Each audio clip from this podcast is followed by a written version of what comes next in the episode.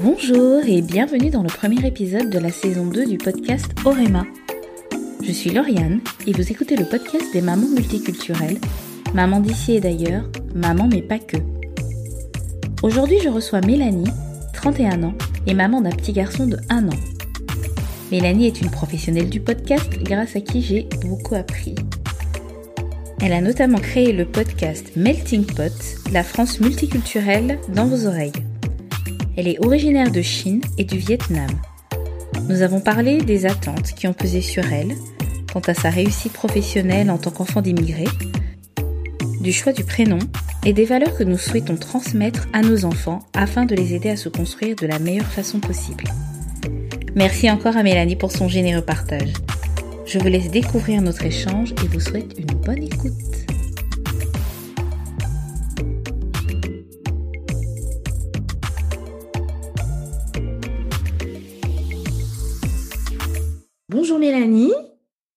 Bonjour Lauriane. Merci d'avoir euh, accepté mon invitation. Avec plaisir, merci de m'avoir invitée. Alors, est-ce que tu peux te présenter pour euh, ceux qui nous écoutent? Euh, oui, bah, du coup, je m'appelle Mélanie, j'ai 31 ans, j'ai un bébé de bientôt 10 mois. Euh, quoi d'autre Et je, travaille dans le domaine du podcast, si on peut dire que c'est du travail, parce que c'est ma passion aussi. sachant qu'avant, j'étais avocate et j'ai changé de vie pour faire du podcast. Ouais, ouais, ça c'est une, une sacrée reconversion. ouais, il paraît. mais c'est vrai que je commence à m'habituer à l'idée. Mais c'est vrai que j'ai mis un bout de temps à trouver ma voie. J'étais très bien dans, dans, le droit. Enfin, peut-être, je ne sais pas si je t'en parlerai euh, euh, un peu plus tard sur euh, mon processus de, de construction personnelle. Ça va, ça va ensemble, je pense, avec le fait d'être quelqu'un, enfant d'immigré, qui, qui fait des études, qui fait du droit, qui voilà, qui devient avocate. Et en fait, euh, j'ai suivi un, parcours qui, qui m'a beaucoup plu et qui était très gratifiant parce que c'est un, un métier assez, euh, assez prestigieux. Et c'est vrai que je voulais faire quelque chose de, de créatif, de, d'encore plus, euh, d'encore plus épanouissant. Et, et j'ai trouvé ma voie dans le podcast. Et donc maintenant, je suis dans le tien. Ouais. Et oui, je, je, suis vraiment contente de t'avoir sur mon podcast. Alors, euh, est-ce que tu as des frères et sœurs? Alors oui, j'ai euh, plusieurs frères et sœurs. Euh, à chaque fois, c'est marrant parce que je, les compte, je me souviens jamais combien, mais j'en ai pas 50 000. Hein. J'ai un grand frère qui a un an de plus que moi et avec qui on a les mêmes parents parce qu'après nos parents se sont séparés et j'ai deux petits frères, un de, du côté de mon père et un du côté de ma mère et j'ai deux petites sœurs du côté de mon père. Donc on est six en tout, trois dans chaque famille pas avec les mêmes parents. Mais en gros, on est six et j'ai cinq frères et sœurs. D'accord. Et vous avez. Euh, donc, en fait, tu n'auras vécu qu'avec euh, tes deux. Enfin, avec ton grand frère? Oui. Et mon petit frère euh, du côté de ma mère. Parce que j'habitais chez ma mère. Et est-ce que tu as quand même eu l'occasion de tisser des liens avec, avec les autres? Oui, bien sûr. Euh, c'est quelque chose qui était très important pour, euh, bah, pour moi, mais pour ma mère aussi, qu'on ait des liens avec nos petits frères et sœurs, même du côté de mon père. Et euh, en fait, donc mon frère et moi, on a un an de, d'écart. Donc on est très proches, autant en âge que dans la vie, en fait.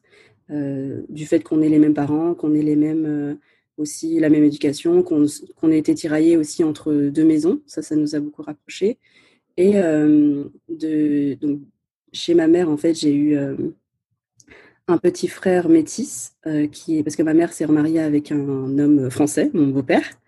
Et donc lui, il est français et vietnamien. Et du côté de mon père, en fait, donc j'ai un petit frère et deux petites sœurs qui sont chinois. Enfin, chinois. Mon père est chinois cantonais et leur mère est aussi chinoise, mais elle est au Vietnam. Donc ça, ça fait un, amalgame. Mais euh, donc mon frère et moi, on est les deux grands frères et sœurs des autres qui sont tous plus petits. Et on les a toujours euh, vus pendant les vacances. Euh, aujourd'hui, on est tous très proches. Et voilà, on, s'occupe un peu en tant que deux aînés des, petits, des, petits frères et sœurs des deux côtés. D'accord. Et avoir des petits frères ou, petites sœurs, est-ce que c'est quelque chose que tu, que tu voudrais pour, pour ton enfant? Euh, alors c'est une grande question parce que justement oui ça m'a influencé. Enfin, je pense que ça influence la vision que j'ai de la famille forcément le fait d'avoir une grande famille. des deux côtés, on est trois à chaque fois. Et du coup, moi, j'imagine pas une famille avec des enfants sans plusieurs enfants. Parce que j'imagine des familles, des couples sans enfants, il n'y a pas de problème, on peut ne pas vouloir d'enfants. mais j'ai du mal à imaginer quand, à partir du moment où tu choisis d'avoir un enfant, d'en avoir qu'un seul, parce que j'ai grandi avec des frères et sœurs.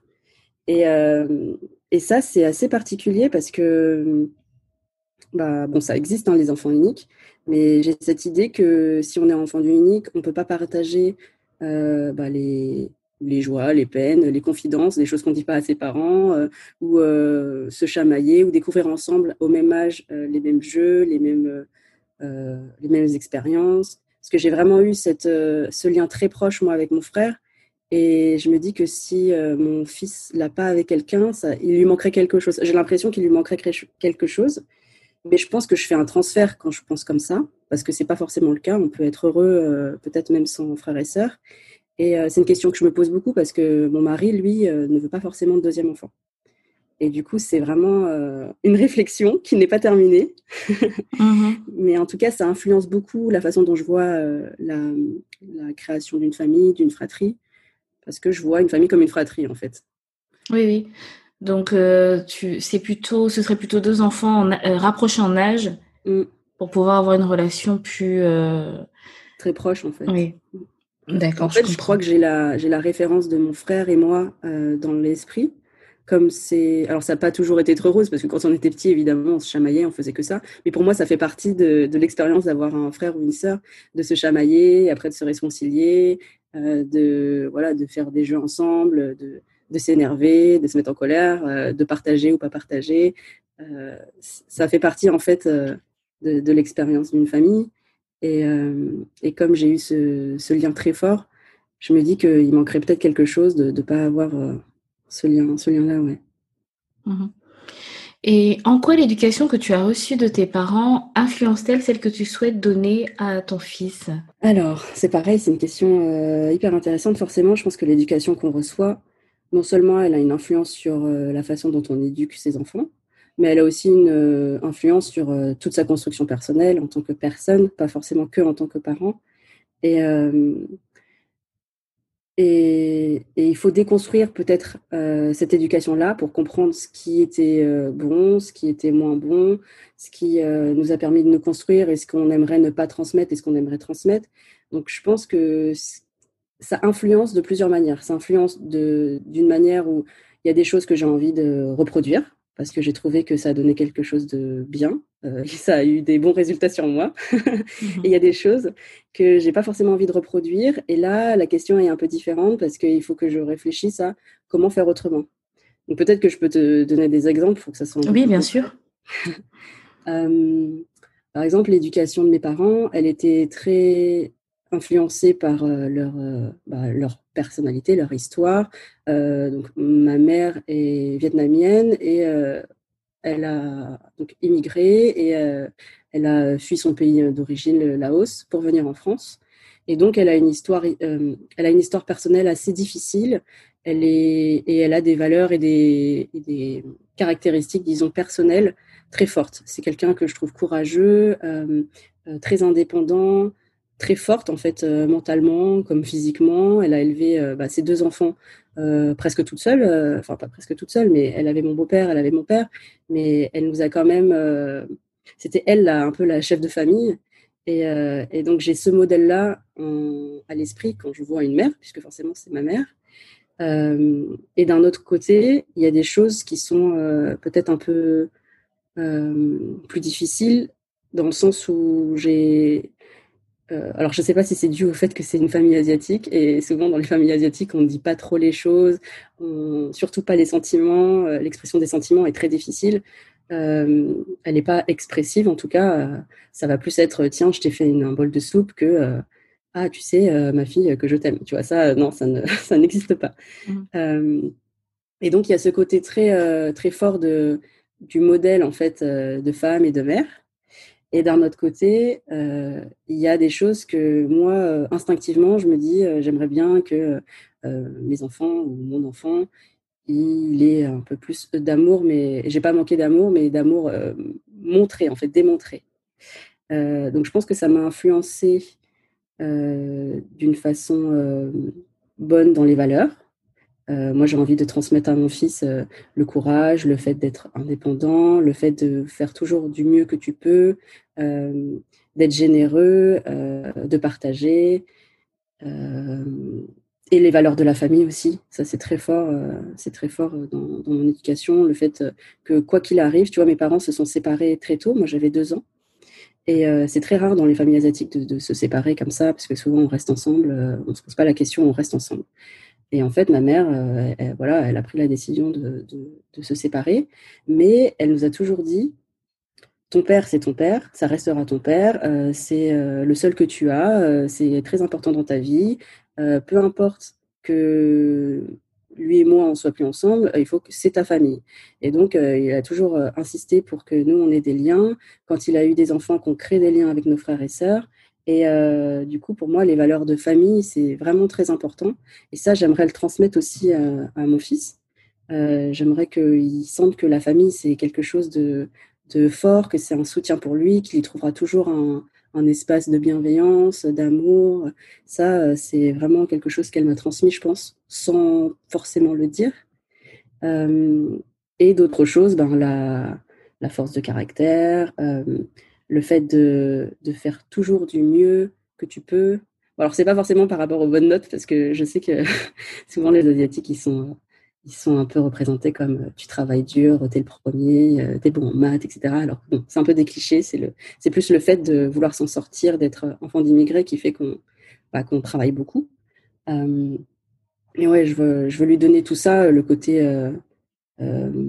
force de caractère et, ma mère avait un côté strict aussi. Mais par contre, ce côté strict, j'ai pas envie de le, transmettre. moi, j'aimerais avoir beaucoup plus de bienveillance, d'écoute, d'expression.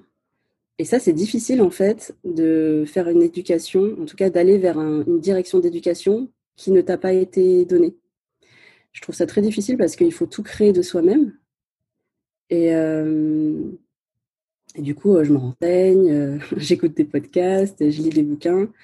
Et euh, je me dis, je pense que c'est la meilleure chose à faire d'avoir une éducation bienveillante, même si bienveillante, ça ne devrait pas être mentionné parce que forcément, ça devrait être bienveillant euh, de base, une éducation. Mais euh, j'aimerais bien avoir euh, plus d'écoute envers mon fils, qui puisse me dire quand ça va, quand ça va pas, pleurer ou rigoler ou avoir de la complicité en fait, ce que j'ai pas forcément eu. Mais je pense que c'est pas une volonté de leur part de pas avoir fait ça, c'est qu'ils l'ont pas eu non plus avant. Et quand je, quand je dis ils, c'est mes parents n'ont pas forcément eu cette éducation-là. Et donc forcément, euh, euh, ils n'ont pas eu euh, les ressources pour faire la même chose avec nous. Oui, je pense. oui, je, je pense que hum, je suis. Je, ça, me semble familier ce que tu dis parce que je pense que la génération de nos parents avait tendance peut-être à faire pas pas forcément à copier-coller, mais à peut-être un peu plus s'inspirer de de l'éducation que eux ils avaient reçue et voilà on répète euh, simplement euh, alors que nous notre génération on est est-ce que c'est parce que on n'a pas du tout vécu euh, dans le même environnement qu'eux aussi? Donc je pense qu'on a le confort de pouvoir se poser la question mm. mes parents je pense que ce que tu dis est vrai on est bah, on a le modèle qu'on a eu et c'est le seul qu'on et c'est la seule référence qu'on a. Donc forcément, on essaye de se référer à ses parents et on essaye de l'améliorer. Euh, moi, c'est ce que j'essaye de faire. Mes parents, c'est ce qu'ils ont essayé de faire aussi. Ma mère, elle a fait beaucoup mieux que ses parents, vraiment beaucoup mieux. Euh, elle a essayé de nous donner le meilleur. Elle nous a toujours donné plus que ce qu'elle a eu elle-même.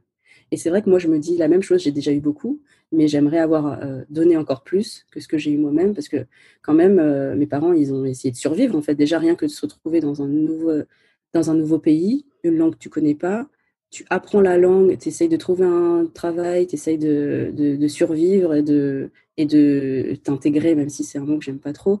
Euh, tu essayes déjà de construire une vie pour toi-même. Et dans ce chemin-là, euh, tu, tu, as des enfants et tu essaies de, le, de, leur donner le meilleur euh, possible. Et moi, je pense que c'est ce qu'elle a fait. Ma mère, elle nous a donné le maximum qu'est-ce qu'elle pouvait. elle, a, elle avait un travail, elle avait un salaire et tout ce qu'elle tout ce qu'elle gagnait, elle nous le donnait. Elle nous emmenait en vacances. Elle a vraiment tout donné. Mais c'est vrai que euh, moi, j'aimerais donner tout ce qu'elle a donné, plus, euh, et j'ai le confort de le faire, puisque je ne suis pas en mode survie, euh, je ne quitte pas un pays, j'ai pas à apprendre une nouvelle langue, comprendre de nouvelles personnes. Et donc, j'ai cette chance-là, en fait, de pouvoir me poser la question, avant même qu'il arrive, mon bébé, tu vois, de pouvoir lire des bouquins en disant bah, comment je vais faire quand il aura tel âge et tel âge, c'est quelle est la meilleure façon de lui parler, est-ce qu'il faut dire euh, non, tu peux pas faire ça, ou plutôt oui, fais ça. Enfin, tu vois, on a, nous, on a le luxe quand même de se poser la question de euh, comment bien parler au bébé, comment faire en sorte qu'à tel âge, il, est, euh, il soit stimulé comme il faut. c'est vraiment idéal. Tu peux pas faire ça dans toutes les sociétés, dans tous les pays, parce que tu as d'autres choses à penser, en fait. Tu, tu, dois survivre, tu dois manger, tu dois... Voilà, moi, j'ai quand même un confort qui fait que, que je peux me poser ces questions-là et euh, qu'est-ce que qu'est-ce que je voulais dire déjà? Je pars, euh, je pars dans dans une direction. Oui, il y a, y a autre chose aussi sur l'éducation des, des, parents et l'influence qu'elle a sur euh, sur l'éducation que tu donnes. Moi, j'en suis qu'au tout début. Hein. Il a dix mois, j'ai pas encore plein de questions qui sont arrivées et, et c'est sûr que je vais encore apprendre beaucoup. Mais il y a un truc que je me posais comme question avant même d'avoir des enfants, tu vois, avant même d'être enceinte, c'était si jamais un jour j'ai des enfants, parce que j'étais pas sûre d'en vouloir, euh, comment faire en sorte qu'ils ne soient pas trop gâtés en fait? Je me disais, euh, euh, moi, mes frères, mes sœurs, on a tous des valeurs, on, est, plutôt modeste et on se dit, bah, en fait, on connaît la valeur des choses parce qu'on a vu nos parents travailler fort. et c'est encore le cas aujourd'hui, en fait, ils travaillent dur. Et je me dis, si mes enfants, ne me vois pas travailler aussi dur. Enfin, je travaille quand même dur, mais tu vois, je, travaille dans le podcast, euh, je suis épanouie au quotidien, je je suis pas euh, euh, je suis pas ouvrier à, à, galérer en fait. Et, et je me dis si, si mon enfant n'a pas la même vision de ses parents, est-ce qu'il arrivera à faire la part des choses? Est-ce que ça ne ça sera pas quelqu'un de trop gâté? Si je lui dis en, en donne trop, moi ma crainte c'était, enfin c'est toujours d'ailleurs euh, est-ce qu'on peut trop donner en fait? Est-ce que si on donne trop à un enfant, trop d'amour, trop de bienveillance, euh, est-ce qu'il ne sera pas trop gâté Est-ce qu'il aura la, la, valeur de, euh, de, l'effort Et c'est aussi une question par rapport à, tu sais, tout à l'heure je te disais, je pense qu'il faut donner beaucoup d'amour, il faut... il faut permettre à l'enfant de s'exprimer. J'entends beaucoup, enfin, je lis je lis des articles et j'écoute des podcasts. Et euh, apparemment, ce qui est bien pour l'éducation, c'est euh, de faire en sorte que euh, bah, l'enfant comprenne ses émotions, qu'il puisse les exprimer, qu'en tant qu'adulte, tu les écoutes. Ça ne veut pas dire que tu le laisses tout faire, mais que, en tout cas, tu les prennes en compte, que tu te que tu te dises pas je suis un adulte, je ne prends pas en compte ce que dit un enfant, je l'écoute et ça permet à sa personnalité de se construire, ses émotions de se développer et qu'il les comprenne, etc. Et en fait, mes parents n'ont pas du tout fait ça. Enfin, moi, je pleurais, bah, dans ta chambre, calme-toi. Enfin, tu vois, c'était pas, mmh. euh, on n'avait pas tout ce côté de réflexion. Et je me dis, euh, et on s'en est quand même sorti, on est quand même, euh, on s'est quand même construit là-dessus.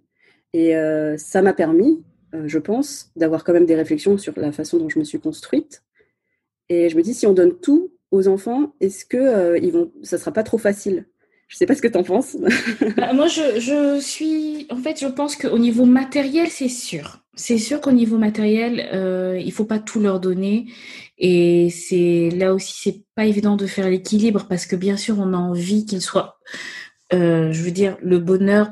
Enfin, passe aussi par ce qu'on peut avoir, c'est-à-dire pas trop de frustration, euh, de voir les autres avoir certains biens matériels qu'on aimerait avoir, comme des consoles, etc. Ça peut être extrêmement frustrant pour les enfants euh, de ne pas avoir tout ça. Bien sûr, ils n'ont pas besoin d'avoir tout, mais euh, on peut leur donner euh, certaines choses. Donc moi je pense que le confort matériel, tant qu'on peut, on peut leur euh, leur en procurer, qu'il faut pas abuser non plus parce que ça après ça a des conséquences sur le comportement de l'enfant s'il est s'il est autorisé à tout faire et s'il dès qu'il veut quelque chose il l'obtient moi, je pense que ça n'en fait pas une bonne personne. Maintenant, euh, en termes de d'écoute, de bienveillance, d'amour, euh, ça, je pense pas qu'on puisse euh, en donner trop, parce que vraiment, ça, ça participe vraiment à leur construction. Et c'est vraiment, c'est, c'est indispensable, quoi, parce que le monde extérieur est déjà tellement difficile euh, avec eux euh, que vraiment, comme il faut vraiment qu'ils aient ce cocon familial et que, ça puisse vraiment euh, leur permettre de, de, bien se construire et, et les écouter, euh, c'est vraiment euh, indispensable, c'est, vraiment très important, quoi. Oui, tu as raison. Non, c'est vrai que ça permet d'avoir une base solide de sécurité affective euh, qui, qui, qui, permet de se construire euh, sur de bonnes bases et d'avoir confiance en soi. Ça, c'est très fort. Euh, c'est vrai que c'est une question que je me pose parce que je sais instinctivement que de toute façon, je vais jamais me limiter en me disant ah non, là je lui donne trop d'amour, tu vois? Mais c'est vrai que je me pose la question en me disant voilà, moi j'ai pas forcément eu euh, toute cette écoute, cette discussion, cette expression, cette réflexion euh, euh, avec mes parents, parce qu'ils n'avaient pas forcément le temps ou c'était pas leur façon de faire. Et pourtant, j'ai réussi à me construire et, et, je me dis, ça veut dire que est-ce qu'il faudrait pas en passer par là, tu vois? C'est la question de est-ce qu'il faut souffrir pour apprendre? Et en même temps, j'ai pas envie instinctivement de faire souffrir mon fils. en fait, tu as peur. Je pense que tu as peur de d'être comment dire finalement d'être trop euh, d'être trop gentille, d'être trop positive et que de ce fait, quand il arrive euh, face à la société, il ne soit pas armé. C'est ça. En fait, euh, c'est un truc que je me dis, à un moment donné, tu, tu sais, tu veux toujours préserver ton enfant de tout ce qui est mal. En fait, tu veux pas qu'il souffre. Et je me dis, mais si je le prépare pas non plus, dans, dans, dans, dans un autre sens, ben, ça sera aussi pas très bon pour lui parce qu'il faut aussi qu'il apprenne à, bah, qu'il apprenne les frustrations, comme tu disais, pas tout avoir, qu'il apprenne euh, les limites, qu'il apprenne les, euh, bah, euh, les frustrations autant matérielles que, que, émotionnelles, tu vois.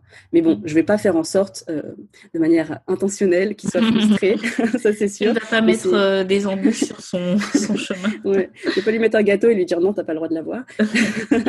Mais c'est vrai que c'est une, une, question que je me pose euh, et je sais que j'en ai discuté aussi avec, avec mon frère qui me disait, voilà, le jour où on a des enfants, comment faire en sorte qu'en leur donnant tout ce qu'on peut, ils apprennent aussi les valeurs voilà, du partage, de la générosité, de euh, la valeur de l'argent aussi, même si voilà, je ne suis pas riche, il n'aura pas tout, mais euh, ce sera plus facile pour lui que ce que j'ai eu avant. Mais je pense que c'est une bonne chose dans tous les cas. Mais c'est vrai que mon éducation, pour revenir à ta question, parce que c'est que ta deuxième question, voir qu'on avance. Mais pour revenir à ta question, est-ce que l'éducation de mes parents influence celle que, que je donne à mes enfants, elle l'influence pas forcément parce que je la copie, mais parce qu'elle me fait réfléchir, euh, autant dans le sens où oui, ça c'est bien, euh, je veux le faire, je veux qu'ils aient ces valeurs-là, et même si j'ai pas le même environnement, j'essaye de, de lui transmettre, que euh, ah ça non, je veux faire autrement parce que moi je me sentais frustrée quand il m'écoutait pas, moi je me sentais ceci, cela, donc je veux qu'il ait quelque chose de meilleur. Donc oui, ça m'influence forcément. D'accord. Et hum, est-ce que le féminisme, ça évoque quelque chose pour toi? Bah, Évidemment. évidemment. D'ailleurs, c'est marrant cette question parce que on pourrait se dire qu'elle est liée juste à moi en tant que personne, pas en tant que mère, parce que souvent le féminisme, c'est voilà, je suis une femme ou un homme d'ailleurs, et je défends l'égalité envers euh, l'égalité des, droits des hommes et des femmes. Pour moi, c'est ça le féminisme. Il n'y a pas plus. Euh, c'est l'égalité et ça devrait, être, euh, ça devrait être naturel. Tout le monde devrait être féministe, même s'il y a plein de gens qui disent Ah non, je ne veux pas dire que je suis féministe, parce que ça semble trop connoté, ça semble trop militant, alors que c'est juste euh, Est-ce que tu es humain et humaniste? Ben oui, en fait. Et donc, oui, en tant que personne, je suis féministe, ça c'est sûr. et en tant que mère, alors c'est marrant parce que quand je suis tombée enceinte, euh, donc on ne savait pas encore si c'était un garçon ou une fille. Et euh, à la limite, moi, je voulais pas le savoir, mais finalement, on a craqué, on a su. Euh, mais quand je m'imaginais soit un garçon ou une fille, et je m'imaginais plus une fille, étrangement, je pense que je m'imaginais plus une fille parce que comme je suis moi-même une fille, je me disais que ce serait plus facile pour moi d'imaginer ce qu'elle avait besoin. Et donc, je me disais, c'est bien si c'est une fille parce que euh, elle sera féministe. C'est le premier truc que je me suis dit en fait. Elle sera féministe parce que euh, je veux lui donner de la force, je veux lui montrer que dans une société ben, où il y a quand même encore le patriarcat, où, où c'est encore quand même difficile pour une femme, quoi qu'on en dise, euh, de, bah, d'évoluer de la même façon qu'un homme. Je voulais lui donner de la force et je me disais, ma fille sera féministe. D'ailleurs, j'avais fait une petite liste sur Internet, tu sais, dans, dans, une librairie en ligne. Je me suis dit, j'achèterai tel et tel et tel et tel bouquin. et tu sais, il y a, les bouquins je sais pas comment ça s'appelle en français, Rebel Girls, où euh, c'est des, que des femmes, en fait, euh, c'est une BD pour les, pour les petites filles ou les petits garçons, qui montre euh, des femmes qui ont fait des grandes choses. Et en fait, je me suis dit, elle aura des bons modèles, elle, elle, elle apprendra à être indépendante, elle apprendra plein de choses. Et quand j'ai appris que c'était un garçon, je me suis dit, oh là là, mais que, comment je vais faire en fait? Qu'est-ce que je peux apprendre à un garçon et, euh, et je me suis dit tout de suite, j'ai pas envie que ça soit un garçon qui, qui, joue au foot et qui boit de la bière. Enfin, c'est un peu caricatural, hein. c'est très caricatural même. Euh, mais je me suis dit, il faut aussi qu'il soit féministe. En fait, je me suis dit tout de suite, il faut aussi qu'il soit féministe dans le sens où, euh, euh quand il grandira, ben, il respectera les femmes. Il, apprendra aussi euh, à être, voilà, lui-même, un homme avec tout ce que ça veut dire, parce que ça veut tout et rien dire. un homme, ça peut être viril et féminin, ça peut être euh, sensible et fort. Enfin, ça peut être tout à la fois. Mais je voulais que qu'il ait ces deux, euh, ces deux côtés-là. Donc pour moi, euh, vraiment, le mot féminisme évoque plein de choses. Et évidemment, j'aimerais l'inculquer à mon fils. Et je pense que ça va être plus difficile. J'ai l'impression que ça va être plus difficile pour moi de, de trouver les bonnes clés. Parce que moi-même, je suis pas un homme. Mais peut-être pas, en fait, parce que j'ai cette vision de femme et de, et de ce que ça peut euh, apporter en fait un, un, homme de savoir ce qu'une femme pense. euh, et je sais que tu as, as, invité euh, Charline du blog euh, Mon fils en rose et qui parle beaucoup d'éducation non genrée, de diversité dans, la représentation, dans les livres. Et ça m'intéresse beaucoup. Moi, je, suis ce qu'elle fait parce que je pense qu'on a besoin d'éducation. M'éduquer moi-même, hein, je veux dire. Euh, parce qu'on a quand même grandi nous-mêmes, enfin je sais pas toi, mais en tout cas, euh, pour parler pour moi, on a quand même grandi, euh, j'ai quand même grandi dans une, dans une éducation genrée, parce que j'avais un frère, moi j'étais une fille, et j'ai entendu des choses comme, bah, ton frère peut sortir, toi non, parce qu'on sait jamais, bah, on sait jamais quoi. Euh, ton frère peut aller courir euh, et euh, monter sur le toboggan, toi non, parce que tu vas te faire des bleus et c'est pas joli sur une fille. Enfin, tu vois, moi j'ai quand même eu ces, ces remarques qui étaient innocentes dans la bouche de mes parents parce qu'ils ont, bah, ont ces idées en fait sans s'en rendre compte. mais j'ai quand même grandi là-dedans et je veux pas le reproduire. J'aimerais que ce soit vraiment la même chose, que ce soit un garçon ou une fille. pareil pour, pour les vêtements, pour les jouets. Euh, il, pourra avoir des poupées, il pourra avoir des, vêtements de toutes les couleurs. Enfin, c'est vraiment euh, quelque chose qui est important pour moi. Est-ce que tu, tu, comptes offrir à ton enfant un sentiment d'identité? Euh, C'est une vraie question, une vraie bonne question. Toute façon, toutes tes questions sont très bien. Oh, merci. Mais c'est un vrai sujet pour moi dans, dans ma vie de, générale parce que, donc, je ne l'ai pas dit, c'est vrai, en, en présentation, mais donc, le premier podcast que j'ai créé, euh, qui s'appelle Melting Pot, est sur la construction identitaire. donc forcément, cette question me parle. Euh, la, la, construction identitaire quand tu es euh, soit enfant d'immigré, soit tu as une double culture, ça peut être expatrié, première génération, mais que tu as plusieurs cultures et donc plusieurs identités. Et forcément, ben, comment tu te construis avec ces différentes identités, déjà, est-ce que tu as conscience que tu as ces différentes identités?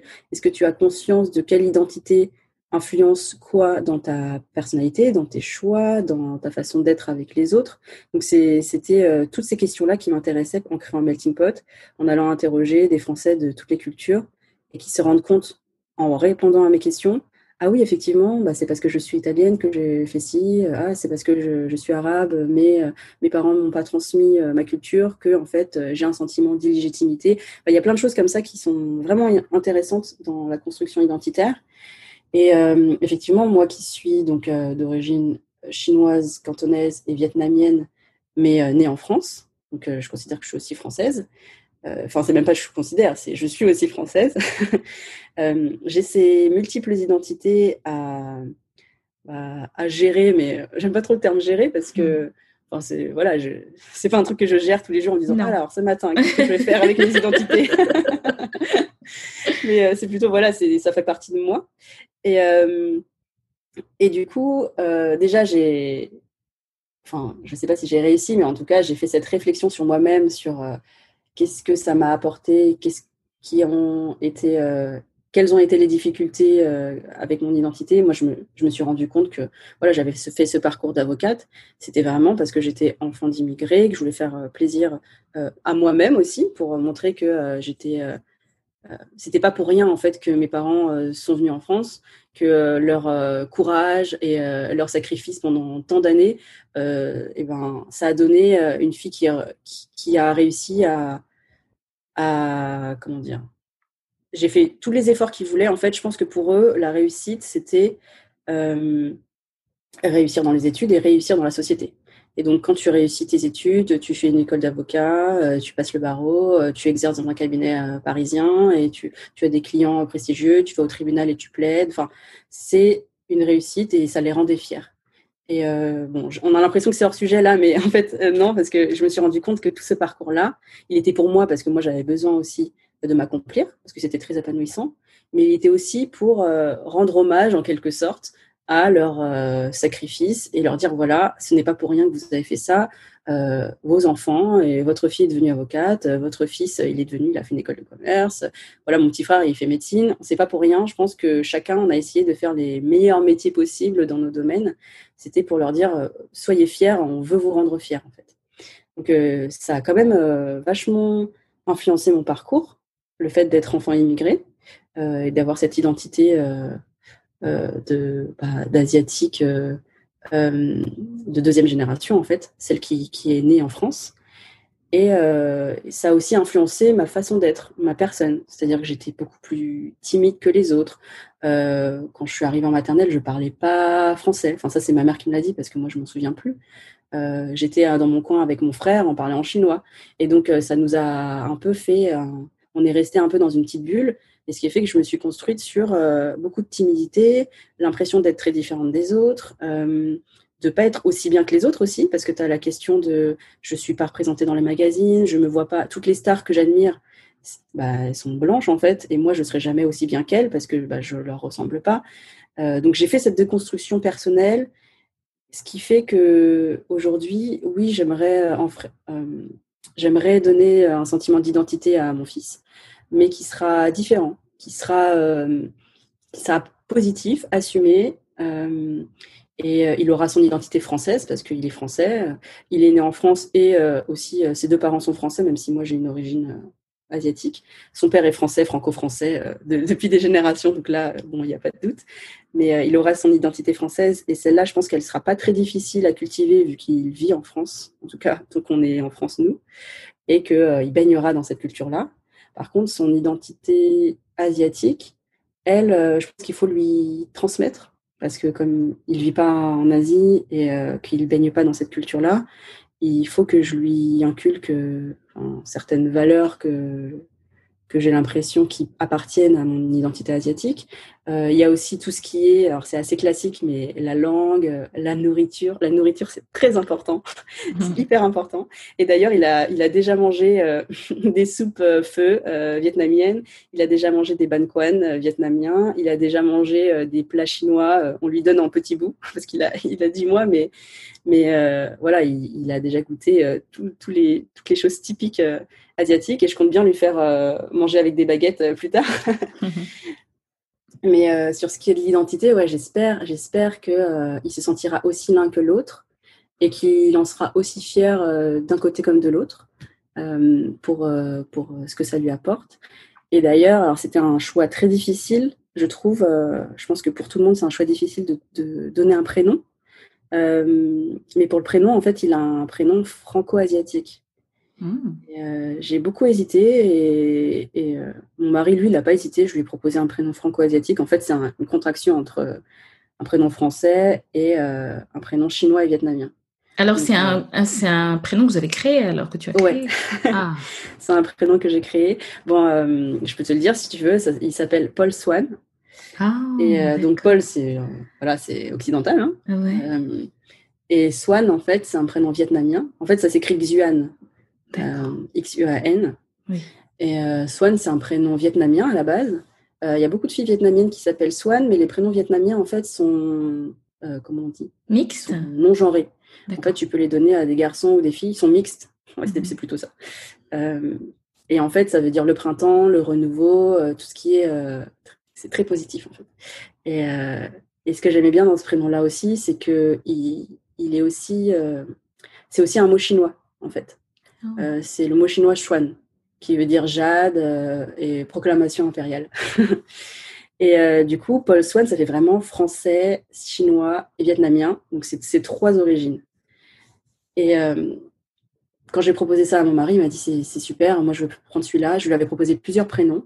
Il y avait celui-là et il y avait deux autres prénoms qui étaient totalement français. J'aime bien les prénoms un peu rétro. Euh, et donc, c'était des prénoms totalement français. Il m'a dit non, non, il faut celui-là, avec son identité asiatique, ça lui permettra d'avoir son identité asiatique. Et euh, moi, j'ai vachement hésité parce que je me suis dit, bon, un, déjà, euh, est-ce que lui, il va être content d'avoir un prénom inventé qui devra toujours expliquer aux gens qu'est-ce que ça veut dire, comment ça s'écrit, comment ça se prononce? Parce que du premier abord, tout le monde ne, personne ne le prononce comme il faut. En fait, on nous dit tout le temps Xuan ou où on prononce que Paul, en fait. Euh, la plupart des gens disent que Paul, alors qu'il s'appelle pas Paul. et ça m'énerve. Mais euh, c'est un vrai choix, en fait, euh, de mettre de la zianité dans son prénom. Et j'espère qu'il nous en voudra pas, mais je vais tout faire pour qu'il en soit fier, en fait, et qu'il se dise, effectivement, ça me représente dans ma globalité, dans toute mon identité. donc voilà, c'est une des choses par laquelle j'aimerais qu'il se sente en fait appartenir à son identité multiculturelle. Euh, est-ce que, est que je réponds à ta question? Tu veux que je, oui, non, mais c'est différemment? Non, non, je trouve que tu as très bien répondu à la question et euh, que c'est un beau symbole euh, d'avoir choisi ce prénom-là pour lui, quoi. j'espère que j'espère qu'il l'aimera en tout cas. j'espère qu'il l'aimera. Mhm. Et et voilà, c'est une des façons dont, j'espère transmettre son identité. Et euh, les autres façons, ben, la nourriture et la langue, j'espère, mais la langue, c'est plus compliqué parce que moi-même, je ne parle pas. En fait, je, je comprends euh, vraiment des. Ma compréhension est limitée. En fait, euh, je comprends la, les mots de la vie courante en vietnamien ou en chinois cantonais, mais je ne parle pas. Et, et j'aimerais apprendre. En fait, je, je, me suis installé les petites applications sur mon téléphone là pour apprendre le vietnamien. Euh, mais j'essaye de faire en sorte qu'il voit le maximum en fait ses grands-parents pour euh, qu'il entende au moins, qu'il entende le chinois et qu'il entende euh, le vietnamien.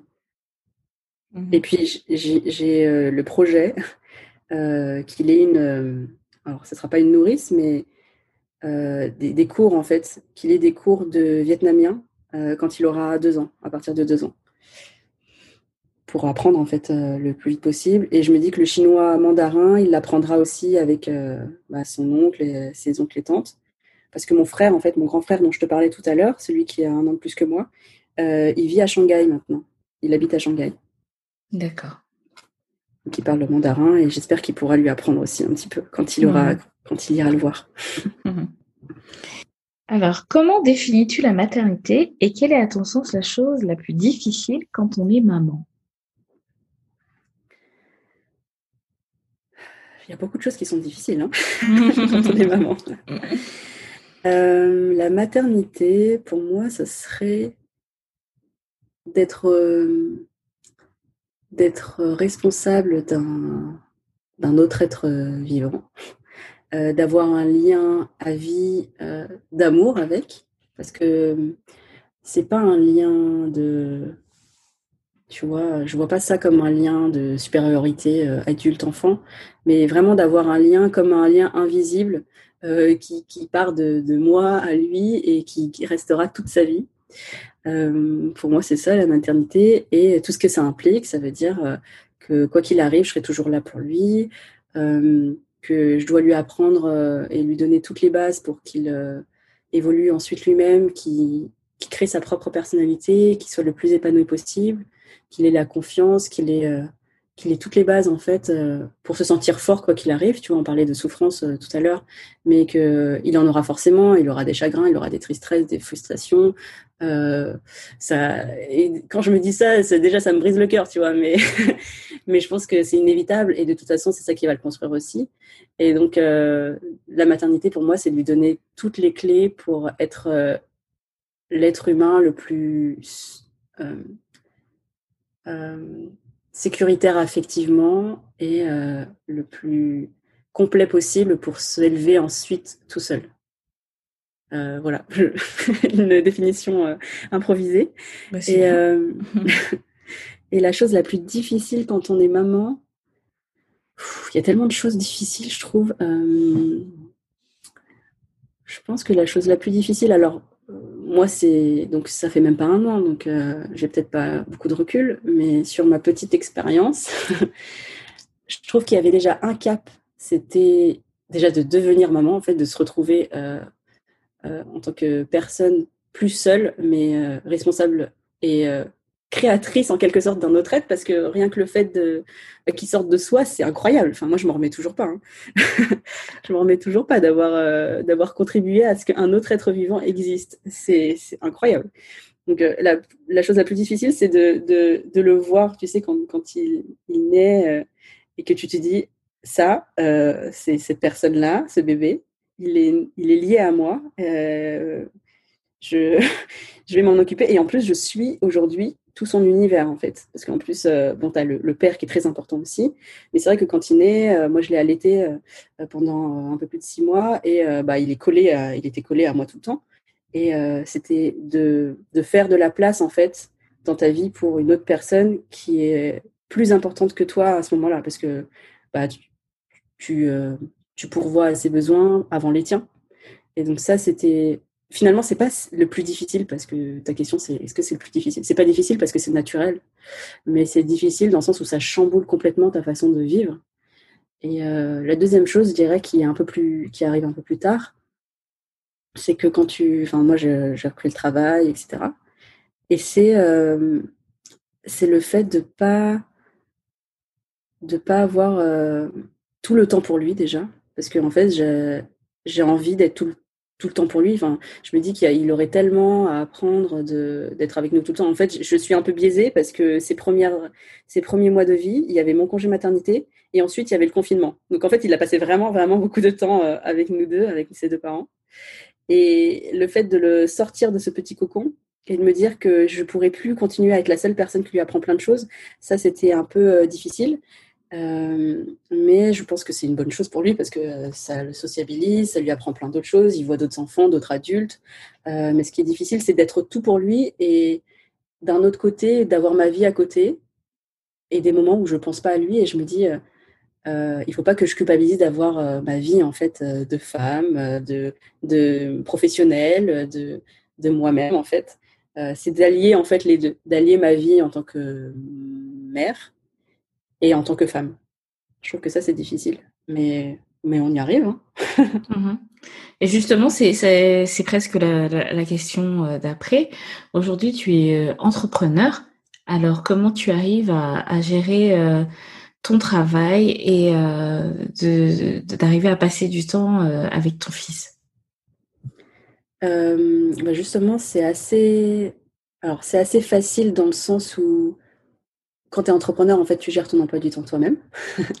et donc, euh, si tu veux, il y a des jours où, euh, ben, quand j'ai envie, à 4h30, si j'ai envie d'arrêter ce que je suis en train de faire et d'aller le chercher avec mon mari, j'y vais.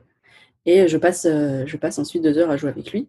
Euh, par contre, les jours où j'ai beaucoup, beaucoup de travail, voilà, moi je donne des coachings en fait et je forme des podcasteurs ou futurs podcasteurs où je produis des, podcasts et donc j'ai des enregistrements, des interviews, des, rendez-vous à droite à gauche. Euh, si j'ai envie ou si je me dis voilà pendant trois jours euh, je termine super tard, euh, je reviens pour dîner parce que je suis, on mange toujours ensemble, ça c'est une, règle en tout cas à, la maison. Mais si j'ai envie de retravailler après, ça m'arrive souvent en fait d'allumer mon ordinateur à 22 heures, de, taper deux trois trucs, de faire un petit peu de montage pendant deux heures et puis de me coucher après j'ai cette liberté-là, en fait. Et c'est ça qui est, hyper chouette. Euh, par contre, ce qui est difficile, c'est de voilà, c'est d'accepter que maintenant, euh, mon temps hors de ma vie professionnelle, elle est plus, euh, elle est plus consacrée à du loisir. avant, j'avais Netflix. Avant, je regardais des séries. avant, je lisais des bouquins. maintenant, non. maintenant, maintenant, j'ai un bébé et, et c'est encore plus épanoui. C'est encore plus épanouissant parce que enfin, moi, tout le temps que je passe avec lui, je suis trop heureuse. Il, me fait trop rire. En ce moment, il est à fond dans sa période où, où quand tu allumes de la musique, il se met à dandiner des fesses et il ah. chante, tu vois. et c'est trop mignon. Et même quand je chante, il, se dandine et bon, il chante. Il dit, il sait pas encore dire des mots, mais il fait ah, c'est trop mignon. Euh, donc moi, tout le temps que je passe avec lui, c'est vrai que c'est toujours euh, que, que du bonheur, on va dire, même si, euh, même si je sais qu'il ne faut pas trop, trop glorifier la maternité, tout ça, parce qu'il n'y a pas que ça dans la vie. Mais c'est vrai que moi, je, je, je, prends à fond tant que c'est tant que c'est positif. je, je, profite à fond. Et, il faut. Ouais, ça passe super vite. Mais d'un autre côté, des fois, je me dis, oh là là, c'est vrai que j'ai pas le temps d'avancer autant que, que je pourrais. Et c'est vrai que je, travaille avec des, des, autres euh, productrices ou podcasteuses qui, elles, n'ont pas d'enfants. Et je vois qu'elles avancent plus vite que moi, tu vois. Euh, euh elles peuvent faire beaucoup plus d'enregistrements, d'interviews, de montage, de ceci, de cela, euh, que moi non, en fait. Elles, si elles veulent, elles peuvent travailler tout le week-end. Moi, non. Moi, le week-end, j'ai envie de le passer avec mon fils. Donc, c'est vrai que ça change quand même la donne. Mais après, je me dis que c'est un, c'est un sacrifice qui en vaut vraiment la peine. C'est un sacrifice sur l'avancée. Je vais quand même avancer dans mes projets professionnels. J'irai peut-être moins vite et encore, et encore, je mets beaucoup d'énergie. Donc, euh, je pense que c'est quand même possible de faire les deux. et à côté de ça, j'ai un adorable petit bébé qui grandit, qui s'épanouit, qui nous épanouit aussi. donc ça, en vaut vraiment la peine. Et je ne sais pas si tout à l'heure, peut-être que je voulais en, parler quand on parlait du, sentiment d'identité et, euh, et du fait que j'ai quand même euh, du mal à me séparer de lui. Euh, et c'est peut-être aussi lié au fait que son arrivée était compliquée et que et qu'on a été séparés en fait à la naissance.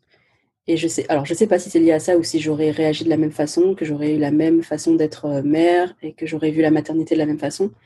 Mais quand, quand il est né, en fait, euh, il a eu un problème respiratoire. Et, euh, et du coup, ben, c'était très compliqué. En fait, euh, ils n'étaient pas encore sûrs de, de, le sauver. Enfin, moi, j'étais. enfin, t'imagines, en fait, moi, j'ai eu un accouchement très, très difficile. Et, et en fait, je ne l'ai pas vu les premières heures ni les premiers jours. Et donc, je pense que j'ai envie de rattraper ça, en fait. Je me dis, c'est pas possible de laisser une minute passer sans profiter parce euh, on aurait pu passer à côté d'un truc euh, hyper euh, dramatique. Donc je pense que je, je, rattrape aussi le temps que j'ai, enfin je rattrape le temps que je n'ai même pas perdu, mais j'ai l'impression d'avoir d'avoir manqué un gros truc à sa naissance, que peut-être que ça l'a marqué. Alors peut-être que je m'invente des choses aussi, mais je me dis il n'a pas eu, tu vois, tout de suite les bras de sa mère, etc. Et donc maintenant, je me dis, j'ai envie de lui donner tout. Ouais, ouais, rattraper euh, en quelque sorte le, temps mm. perdu. Mm. Même si on n'a pas vraiment perdu de temps, hein, parce que il est né, après il était avec moi, mais euh, mais euh, il y a eu un, il a eu une naissance un peu compliquée. Mm-hmm. Alors, est-ce que tu as un mot pour la fin?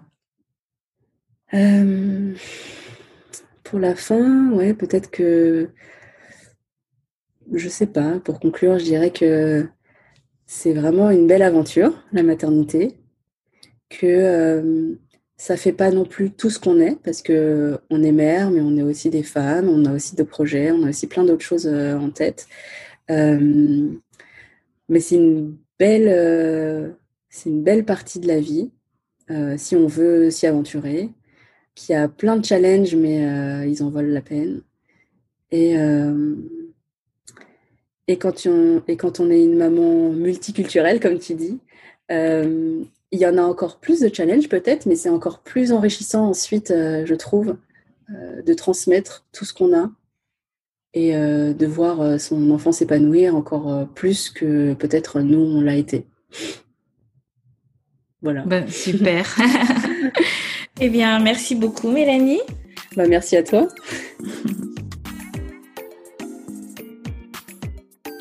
Nous voici arrivés au terme de cet épisode qui, je l'espère, vous aura plu.